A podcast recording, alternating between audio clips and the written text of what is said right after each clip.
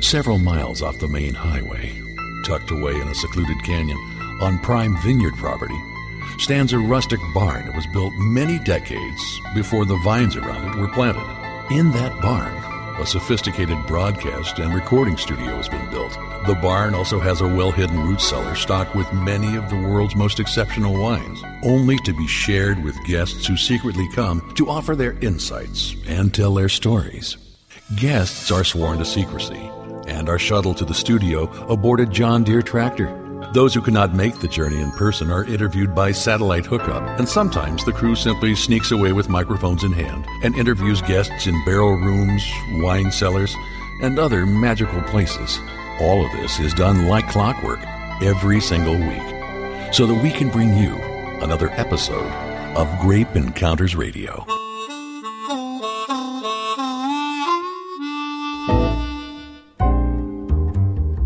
Peel me a grape, crush me some ice, skin me a peach, save the fuzz for my pillow. Hello, Grape Encounterists. Glad you could make it for the show this week. I am your wine captain, David Wilson, for this week's show and every other show. I'm in a kind of a funky mood today. I wouldn't call it a bad mood or a good mood exactly, just a, a thoughtful mood. I realized why I got to this place or how I got to this place. And let me just start by saying this, that if you're like me, and if you're like a lot of the people that I know, your habits over the past year or so have changed, especially when it comes to getting up in the morning. Now, it used to be that when I got up in the morning, I'd wake up with blurry eyes and usually wake up a little bit before even the alarm would go off on my phone. And I would uh, look on the phone, and there are certain sources where I get information about wine topics, and I'd usually survey those and then kind of fall back into a slumber and kind of think through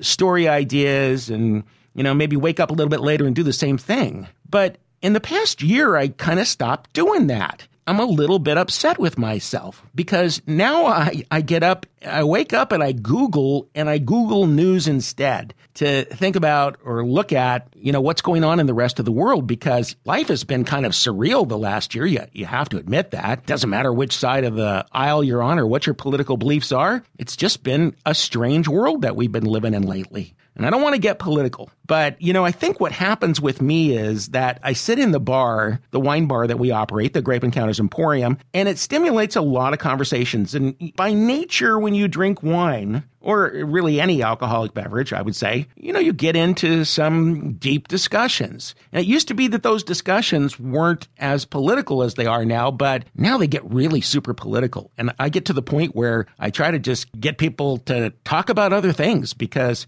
sometimes people can get very passionate in this world that we're living in now. So anyway, last night I was in the bar and a couple of those conversations ensued, and I felt really tense after closing up the shop. So I decided to go over to the studio, but by this time I'm feeling super anxious, and I look down at the carpet and it drives me insane. There's stains all over the place. That's because we spill wine, you know, in the studio. I'm thinking, you know what, I got to blow off a little steam, and what better way to blow off steam than to steam clean the carpets? But then I make a desperate mistake. I've got a big screen T V in the studio, and I turn it on. And what do I turn on? I turn on the news. And I even flip between different news channels. And now, obviously, I can't watch the news while I'm steam cleaning because it's making too much noise. So I turn on closed caption so I can actually read it. So I see these images on the screen of the supreme leader of North Korea and the president of China. And they're looking all buddy-buddy and chummy, and didn't have an opinion one way or the other, except that, you know, like everybody else, I thought that was a strange sight. I finished steam cleaning about two o'clock in the morning. I go to bed. What happens? I start dreaming. And I have this dream, and I'm not making this up. I have this dream that I am sitting with Kim Jong-un, and we're drinking wine, and it's kind of a giggly situation. And I think even the president of China was there. And it occurs to me that I maybe in that dream was trying to broker some kind of a world peace deal. I don't know. Just when things seemed like they were going pretty good, this guy walks in with a beer, and the supreme leader is more interested in the beer than the wine. I start to wake up. I think it was Dennis Rodman maybe with the beer. I'm not sure.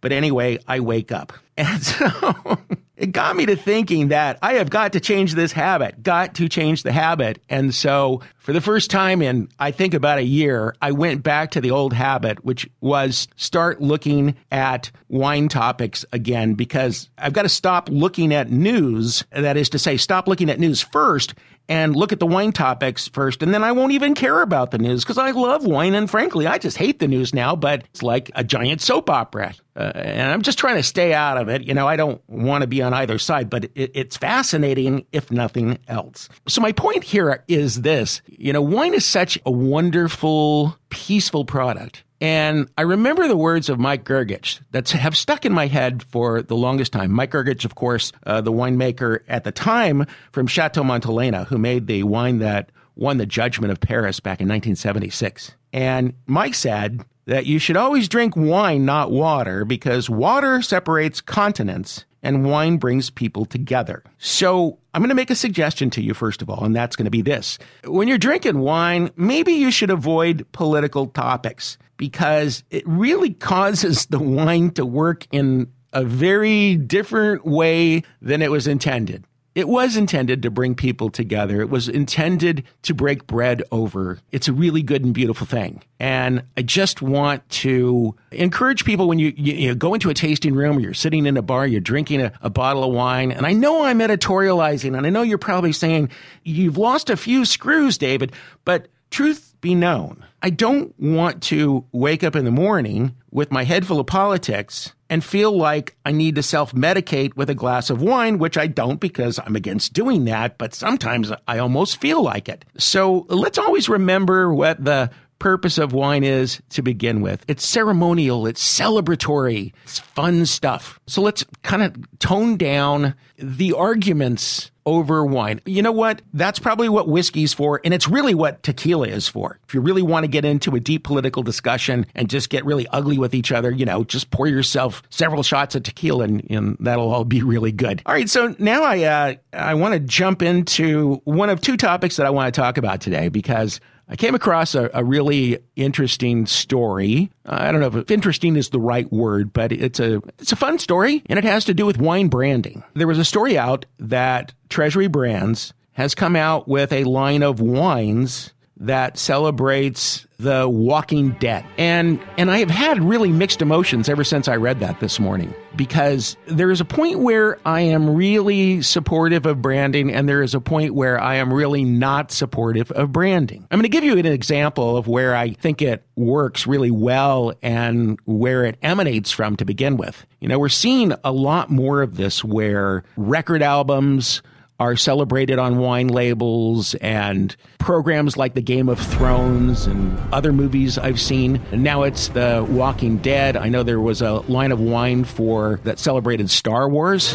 And there's been a lot of that kind of thing going on. And I think it obviously goes back to when we were younger. Obviously, they still do this, but you go into the movie theater to go see the latest Star Wars movie or some superhero movie or whatever it might be, and you get that very special cup that has, um, you know, the plastic cup. It's a bigger cup, and it's got images of the movie on it. And as a kid, I mean, that's just the greatest thing. And you may have to pay fifty cents more to get the special collector's edition glass, which is going to sit in the cabinet and get dusty. You know, it feels good because you're sitting there in the theater and you've got this really special glass and you're watching that special movie, and it's, it all comes together, and it's just not the same as having a just a paper cup, a plain paper cup that says Pepsi or Coke on it. You have got Darth Vader on it or Luke Skywalker on it, and that is super cool. But how does that translate into the kind of branding that we're now seeing more and more of, where we put programs like The Walking Dead on a wine bottle? Is it a good idea? Is it a bad idea? Is it just shameless marketing? So I'm going to give you my take on this. Let's see if we can make some sense out of when branding makes good sense for wine and when it's just completely unnecessary and even shameless. We're going to get into that next on Grape Encounters Radio. We're also going to get into a very interesting take on judging. Tomorrow, I'm going to be judging a wine competition. And normally when I talk about wine competitions, I talk about it from the perspective of how do we come up with the scores and things like that. But I'm going to get into something completely different. I've never talked about it on the radio before, but I'm going to talk about it today. And that is the fears of a wine judge, the responsibilities of a wine judge to his or herself, and some of the trepidations that we have when we judge a competition, because even if you're a seasoned judge, there are times where you can get really shaky, not from the wine, but you can you can feel very nervous about the situation you're in, and I'll explain why. But first, we're going to talk about branding, then we'll get into that subject. But right now, we're going to commercials, and I'll see you back here in just a couple of minutes.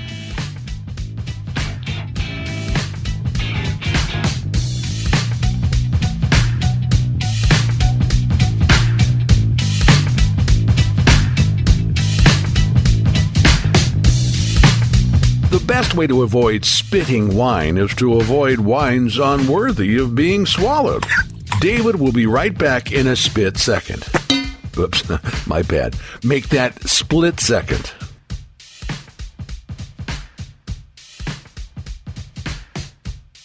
Hi, it's David Wilson, and if you're a frequent listener, you know that I constantly tell you the importance of aerating most wines. If you don't, you're simply not tasting your wine in all of its glory. Well, there's a remarkable new wine aeration product out that's beautiful, mesmerizing, and destined to revolutionize conventional decanting. It's the V-Spin, a gorgeous decanter that sits on a simple stand. But inside that stand is some very innovative magnetic technology, which enables the wine in the decanter to swirl silently, creating a vortex that exposes the wine to the perfect amount of air in just a few minutes, accomplishing what otherwise could take hours. And you can adjust the speed and time to perfectly suit the wine varietal. I've put the V-Spin through rigorous testing, and the results were consistently stunning. And you can now buy it on Amazon. Learn more at v spin dot u s. That's V as in Vino, spin dot u s. I want to tell you about one of my absolute favorite treats in the world. I take a piece of triple cream brie cheese, put a few very special one hundred percent organic heirloom walnuts on top, and then drizzle a little honey on it to make this a purely irresistible morsel of deliciousness. Then, I pour myself a small serving of decadent port-style wine to create the perfect complement. That's just one example of how I pamper myself with products from M M Organics in Paso Robles, California. Now, you're on your own with the honey and brie, but the walnuts and port-style dessert wine can be ordered online at m m organics dot com. They've also got lots of other delicious walnut products available, including their peerless sprouted walnuts in lots of decadent flavors, organic gluten-free walnut flour, raw organic walnut butter, estate organic walnut oil, and fair trade dark chocolate covered walnuts. M M Organics products are among the best in the world. Get yours shipped right away at m m organics dot com.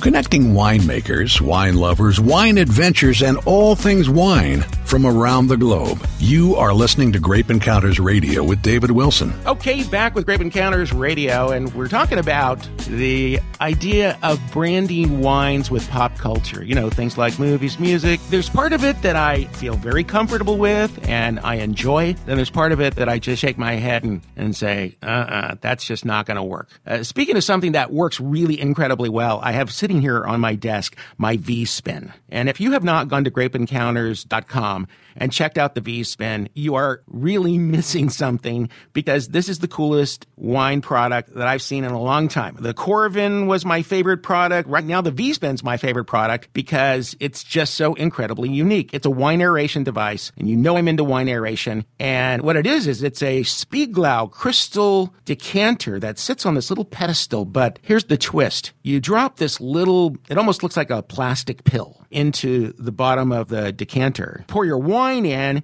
turn it on, you can adjust the speed, you can adjust the time, and it creates this vortex silently, gently spins the wine to perfection. And when I say spins the wine, what it's doing is it's, it's accelerating what normally happens in a decanter by like, you know, tenfold, more than that actually. And the wine comes out so perfectly and gently aerated. I, I can't even begin to tell you the reaction that people get from this device. It is just amazing. If you're a wine aficionado, you love cool stuff, check out the V-Spin. I'm so glad they came on as a sponsor. They sought us out because they knew my passion for aerating wine and why it's so doggone important. So anyway, you can go to v dash spin dot u s. That's their website. You can buy it at Amazon. If you can't remember any of that, you can just go to grape encounters dot com. We've got it at the top of the page. So back to wine and pop culture, wine and branding. There's been a lot of this going on lately. You know, it's gone on since the beginning of time, but if you've been a longtime wine drinker, you know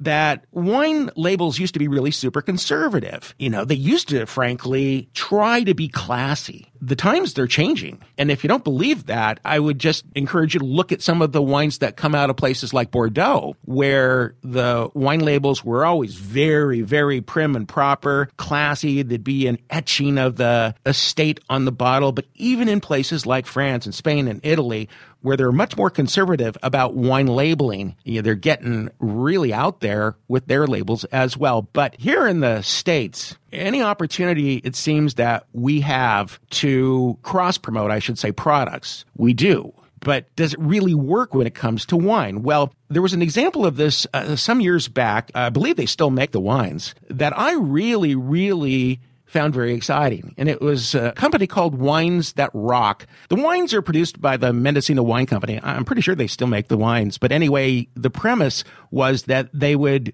create a wine and pair it with particular musical groups or bodies of work. For instance, there was a Woodstock wine, the Rolling Stones wine, a Dark Side of the Moon wine. But they would have a specific explanation as to why they created, specifically created these wines to pair with that music. And I actually really buy into it. In fact, they asked me to pick an album that I loved and was uh, Hotel California. And I went up there and sat down with the winemaker, and we went through all of the characteristics of Hotel California, the style of the music and what it was about, and then tried to equate it to different styles of wine, different types of grapes, and blended this really cool wine that was my Hotel California wine. They never actually released it, but that's what they did with the other wines as well, and I thought it was actually very successful, and it made a lot of sense to me. So going back to this morning, after trying to make peace with the world dream that I had by sharing wine with the supreme leader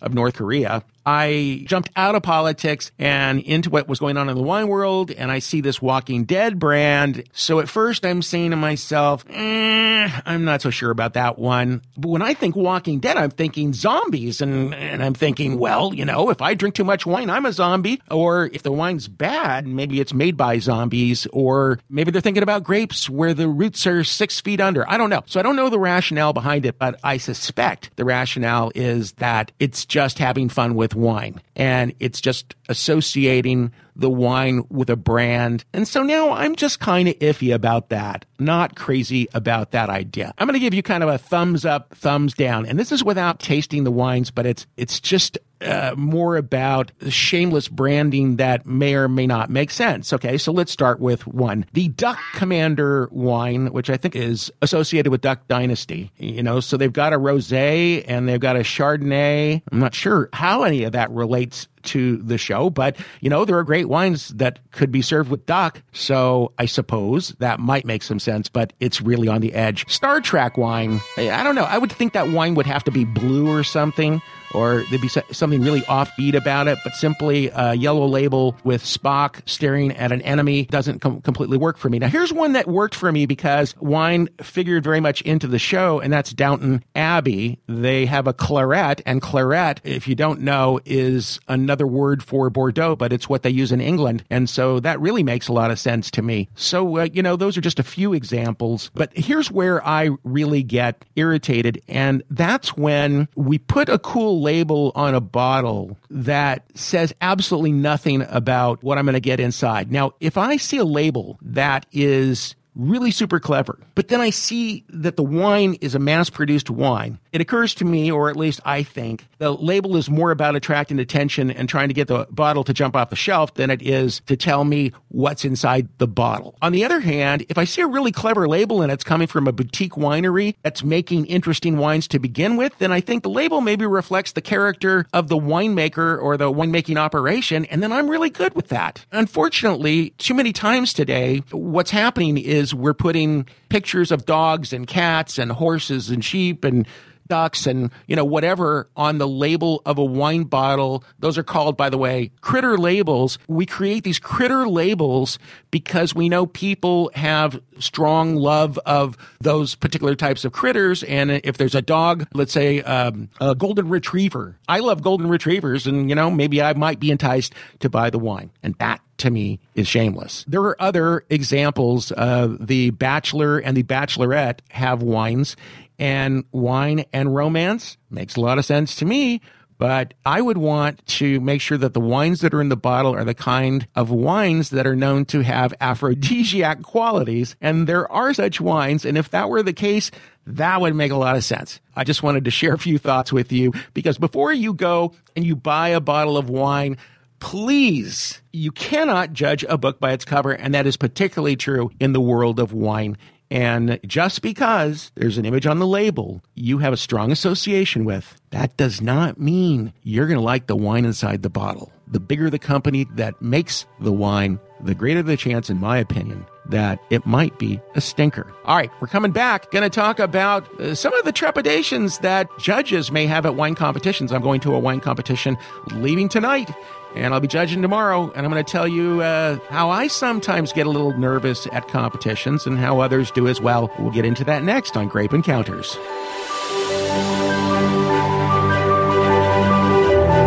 No good story about wine deserves to be bottled up. Committed to uncorking a new wine story every day is your host, David Wilson. Right after this.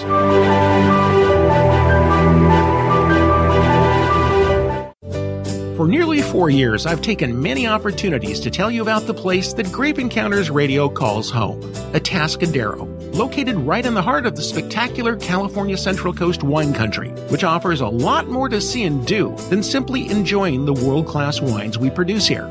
Atascadero is a town where people are remarkably friendly, food and accommodation prices are far lower than in other wine countries, and every activity imaginable can be found just minutes away in any direction, including world-class wineries, ocean sports, and breathtaking beaches, cycling, equestrian activities, sightseeing, hiking, hot springs, farm-to-table cuisine, cider houses, concert venues, shopping, and so much more.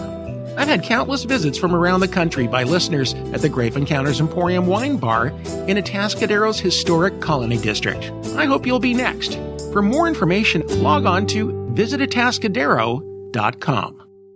Hi, it's David Wilson, and if you're a frequent listener, you know that I constantly tell you the importance of aerating most wines. If you don't, you're simply not tasting your wine in all of its glory. Well, there's a remarkable new wine aeration product out that's beautiful, mesmerizing, and destined to revolutionize conventional decanting. It's the V-Spin, a gorgeous decanter that sits on a simple stand. But inside that stand is some very innovative magnetic technology, which enables the wine in the decanter to swirl silently, creating a vortex that exposes the wine to the perfect amount of air in just a few minutes, accomplishing what otherwise could take hours. And you can adjust the speed and time to perfectly suit the wine varietal. I've put the V-Spin through rigorous testing, and the results were consistently stunning. And you can now buy it on Amazon. Learn more at v spin dot u s. That's V as in Vino, spin dot u s.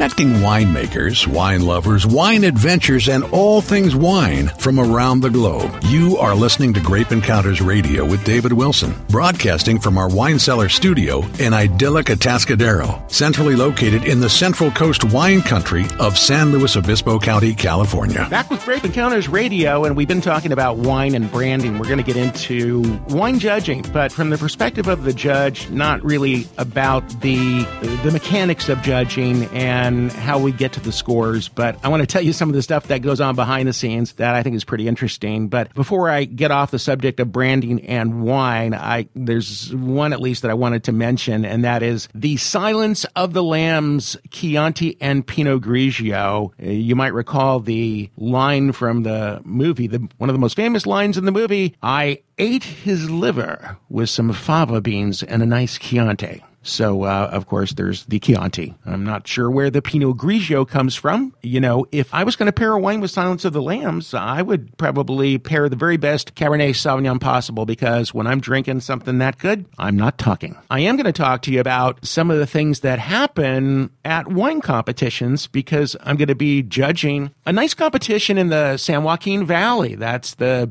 big breadbasket, not just of California, but, you know, really for the entire U S I think it's the biggest breadbasket in the United States of America. And it's an interesting place because I think you'll probably recall me talking about some wineries that I discovered there that are making some really extraordinary wines. It's not that they don't make great wines in the San Joaquin Valley. It's that it's really known more for the bulk wines that they make, the big brands, Barefoot Wines, Gallo Wines. They produce a tremendous amount of tonnage there where grapes are concerned. And, you know, perfectly fine wines for everyday drinking. But in the luxury category, not as many wineries of that type. In fact, not that many wineries there to begin with. Just in terms of how many grapes they produce, it's a lot. Well, I've never judged this competition. It's my first competition. And it's going to be, I think, a smaller competition. And as far as I know, it's focused on more local wines. So they're going to be of a bit of a different style than maybe I'm uh, accustomed to judging. Let's start with, when it comes to competitions, the night before, because there's some really fun stuff that happens at wine competitions. Almost every wine competition has an event that's called a bottle share or something like that. What it boils down to is you go into your wine cellar, your wine inventory, and you go grab something that you really, really, really love or really, really want to impress somebody with. But the idea is you're going to bring a bottle that's going to be an oh wow for a number of different reasons. Now, the reason could be that the wine is just simply unbelievable, but you don't want to bring an unbelievable wine that everybody else might have in their cellar as well, because what would the purpose of that be? So you want to find something that's unbelievable and also perhaps hard to get. It's no longer available in wine retail stores anymore. Anymore, comes from someplace a long ways away. It's got a lot of age on it. It's been sitting in the cellar. Sometimes some of these guys, the judges, will bring in these magnificent bottles that they've been hanging on to for thirty, forty years. And they're just walking around with these bottles, and you look and you go, oh my gosh, that's a, you know, nineteen fifty-eight, whatever. And the wines are sometimes over the edge. In other words, they've probably gone a little too far. But when you're with wine judges, they have appreciate, you know, even though a wine is past its prime, that they understand and can see where the wine once was. It's always sad to know that the wine didn't get consumed before, you know, it was really ready. Anyway, so we're at the bottle share, and there's going to be some really amazing stuff there. It'll be from far away places and unusual producing countries, you know, little Transylvanian wines might be there. You never know. I'm really torn because I have to go select a bottle in a few minutes to take to the bottle share. Now, I'm going to hedge my bet. I'm going to take three bottles with me. I'm not going to break them all out at the same time, but I'm going to see what everybody else has got. I'm going to do everything in my power to one up, because this is the first time I'm going to be there with this uh, particular group of judges. At least that's what I think, because I have a suspicion that the judges that are going to be there are not many of the usual faces that I, I judge with at the Los Angeles International Wine Competition or the Sunset International Wine Competition or others. There's a judging circuit really that we're on, and you know, some people people judge more competitions than others. I judge a lot of competitions, but not nearly what other judges do. So you get to know the people there. You get to know their tastes. And so if you were going to, say, the L A competition, I would have a pretty good idea about what I would bring in terms of a bottle, but another competition might be a different selection. So that's the first part. And this is where you can really get in good with the judges. You know, not that I have any reason to, except that you're going to be sitting at a table with four or five people, perhaps. You're going to be comparing notes on wines. You know, you hope that you're going to be consistent with them, because there's nothing worse than having one judge who has a very high score for a wine and another judge that has a very low score for the wine. And if you're on either end of that spectrum, sometimes people look at you a little bit funny. And if you're new to the competition, then there's a good chance that they're going to look at you for sure as being the funny one that is not in sync and what is he thinking. So that bottle share opportunity is also an opportunity to warm people up to you. And I have no idea what to expect, to be honest with you. I don't know who's going to be there. I, I didn't check the judges list, had my mind on other things. I'm really excited to go to the competition. I'm really excited to see what's coming out of that valley. I, I know there's wines from other regions that'll be there, but I, I know there's going to be a lot of wines from that local region. And so it's exciting to me, and I'm going to bring back some uh, hopefully good information, useful information for you. You know, that's the first thing that happens. That bottle share thing can go on for a long time. Now, remember, we're going to get up early in the morning to begin judging. If you think about it, if every judge and every participant who are working the competition brings in a bottle, and believe me, a lot of people will bring in two, and I've seen more than that, those bottles are going to get consumed before the end of the night, right? So now judging takes place the next day. Now, you know, most wine judges can hold their wine. It's a good idea to do some spitting, because the last thing you want is palate fatigue. And if you're guzzling wine, by the way, there's another instance where I think people might be looking at you sideways. And anyway, you know, they're going to wonder what condition you're in in the morning. All of these little things, you know, that kind of matter. End of the first event, there notoriously are going to be a few judges and people that will stay up even later, and maybe they're hoarding something really special and they want to just share it with a, a small group of people. Although I generally find that people are pretty generous at these events, but there are some people that will stay up very late. And, you know, th- this is a lifestyle, and they're going to be absolutely qualified the next day to judge. But as for me, I got to get my rest before competitions, because I absolutely positively suffer from palate fatigue after a while. And that's just when you've had too much wine and your palate just isn't as sharp as it might otherwise be. And you, by the way, even have to consider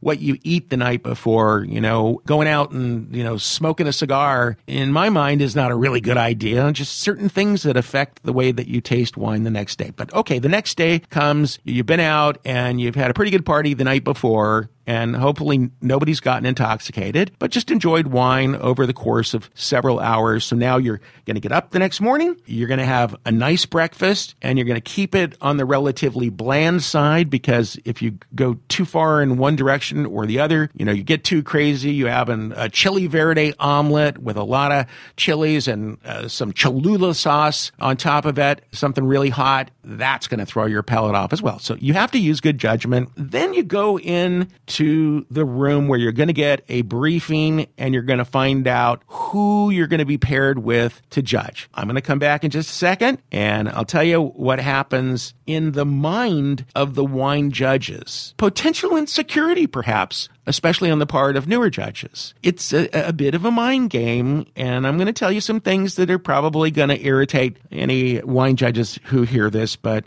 I don't really care. It's just the truth, and I believe in the truth, and you believe in the truth, and that's why you listen to Grape Encounters Radio. If you want to know more about the world of Grape Encounters, please go to our website. Visit the website. We've got four hundred fifty-four shows archived on the website. You can search it for all kinds of different content, and we've also got a web store that's got a lot of really cool merchandise, and I'm really excited to announce that we're now going to be selling wine on the store to people who are in states where we're allowed to ship wine to. Check with the store over the next week, because I anticipate that we'll have wines up and for sale. It's a brand new thing for us. You'll be able to join the wine club there. Please, please, please, please, please check it out. grape encounters dot com. How hard is that? Anytime, by the way, I, I point you to a bottle and I recommend something, you don't like it, you know what? If you don't like it, I'll replace it. And if you like it, but don't love it, I'll still replace it. You know, that's how much I believe in what we do at Grape Encounters and the integrity behind our brand. So we'll be back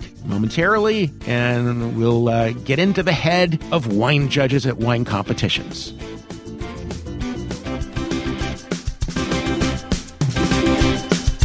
People sometimes say it's the wine talking. Well, everyone knows that wine can't talk. That's why a bunch of grapes got together and hired David Wilson to do the talking for them. David will uncork today's story after this.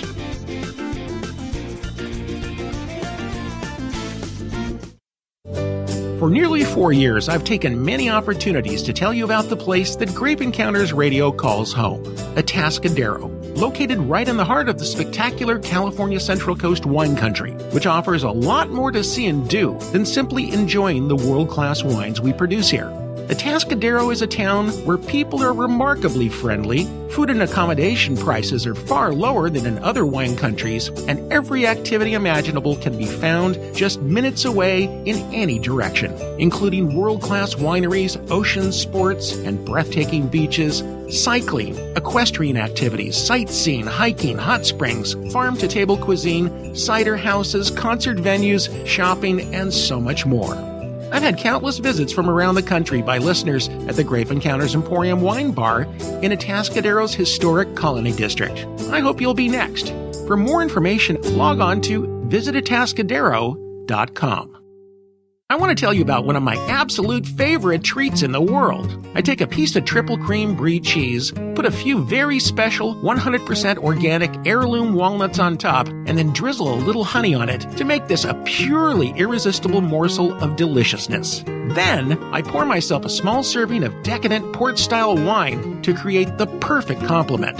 That's just one example of how I pamper myself with products from M M Organics in Paso Robles, California. Now, you're on your own with the honey and brie, but the walnuts and port-style dessert wine can be ordered online at m m organics dot com. They've also got lots of other delicious walnut products available, including their peerless sprouted walnuts in lots of decadent flavors, organic gluten-free walnut flour, raw organic walnut butter, estate organic walnut oil, and fair trade dark chocolate covered walnuts. M M Organics products are among the best in the world. Get yours shipped right away at m m organics dot com.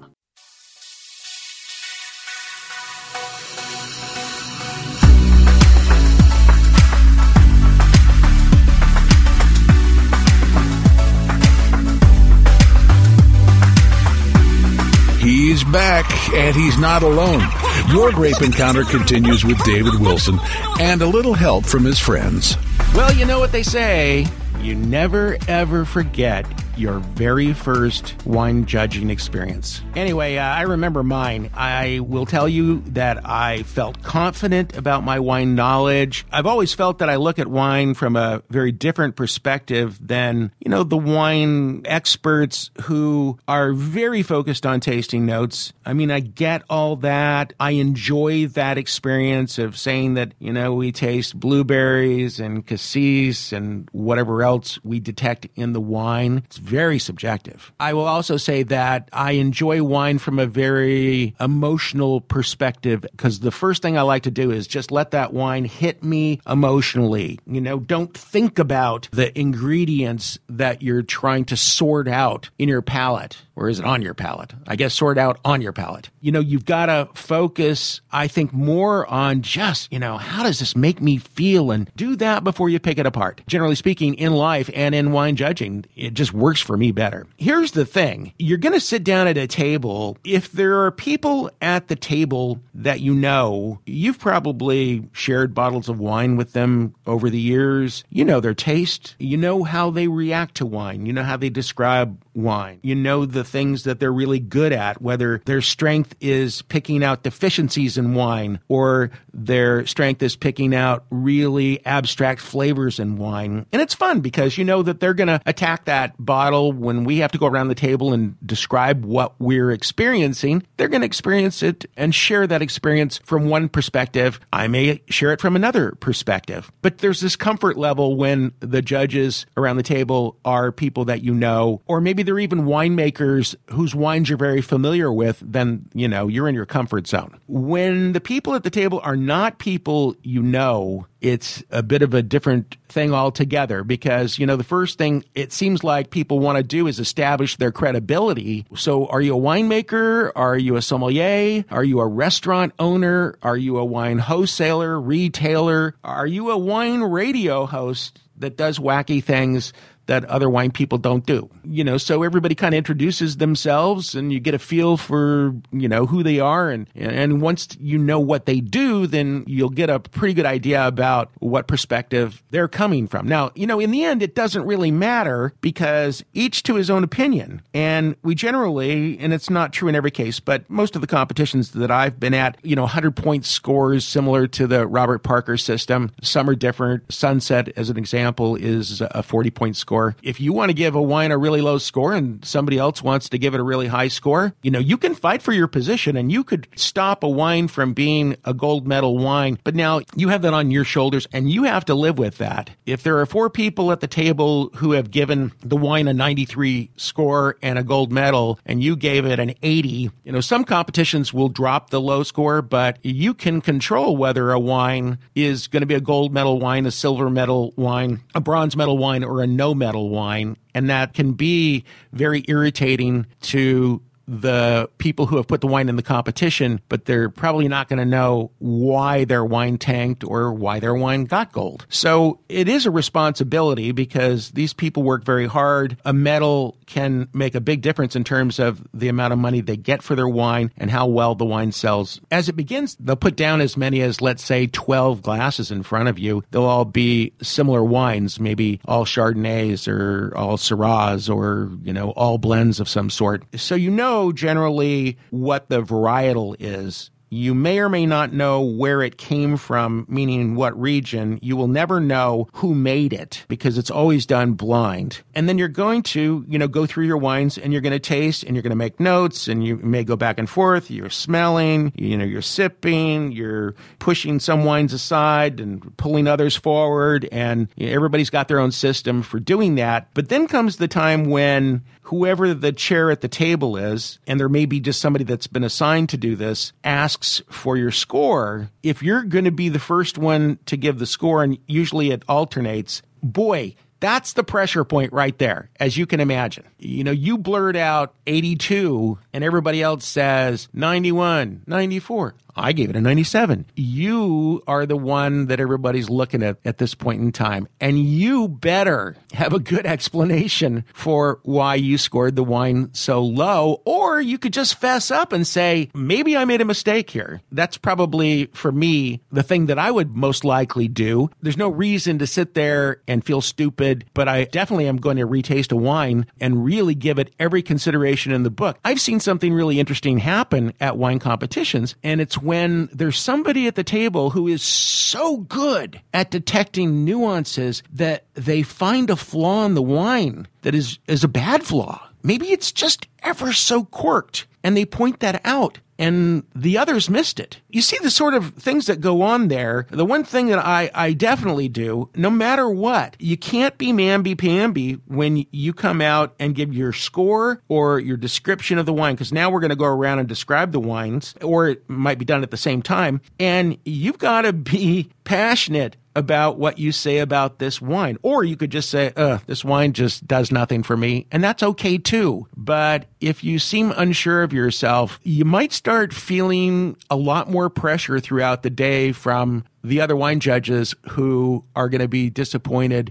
that you're not in sync. Here's the good news. I have not been to a competition where the judges at the table weren't in sync within at least, let's say, twenty percent of each other, fifteen even. And I had a very different perspective on wine judging, and I poo-pooed them for a while until I got into the game, and I saw firsthand that in blind tasting with five people around a table from all walks of life, that the scoring consistency was pretty amazing. And so I'm going to be in the San Joaquin Valley judging this competition. Can't wait. I'm going to talk about the competition when we come back here next week, and I'll fill you in on how it went down. But it's always exciting to meet new judges. That's going to do it for Grape Encounters this week. Please go to grape encounters dot com. Check out everything we've got. So that'll do it for today. We're going to be back here next week, same time, with some other pretty cool announcements, at least one that I'm excited to tell you about next week, but you're going to have to wait. Until then, enjoy some great wine. Make sure that you go to grape encounters dot com and check out all the other episodes that we have and all the other things that we offer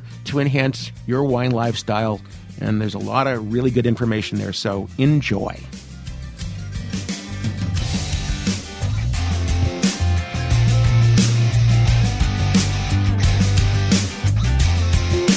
You never know what part of the country or the world the Grape Encounters microphones will take you to.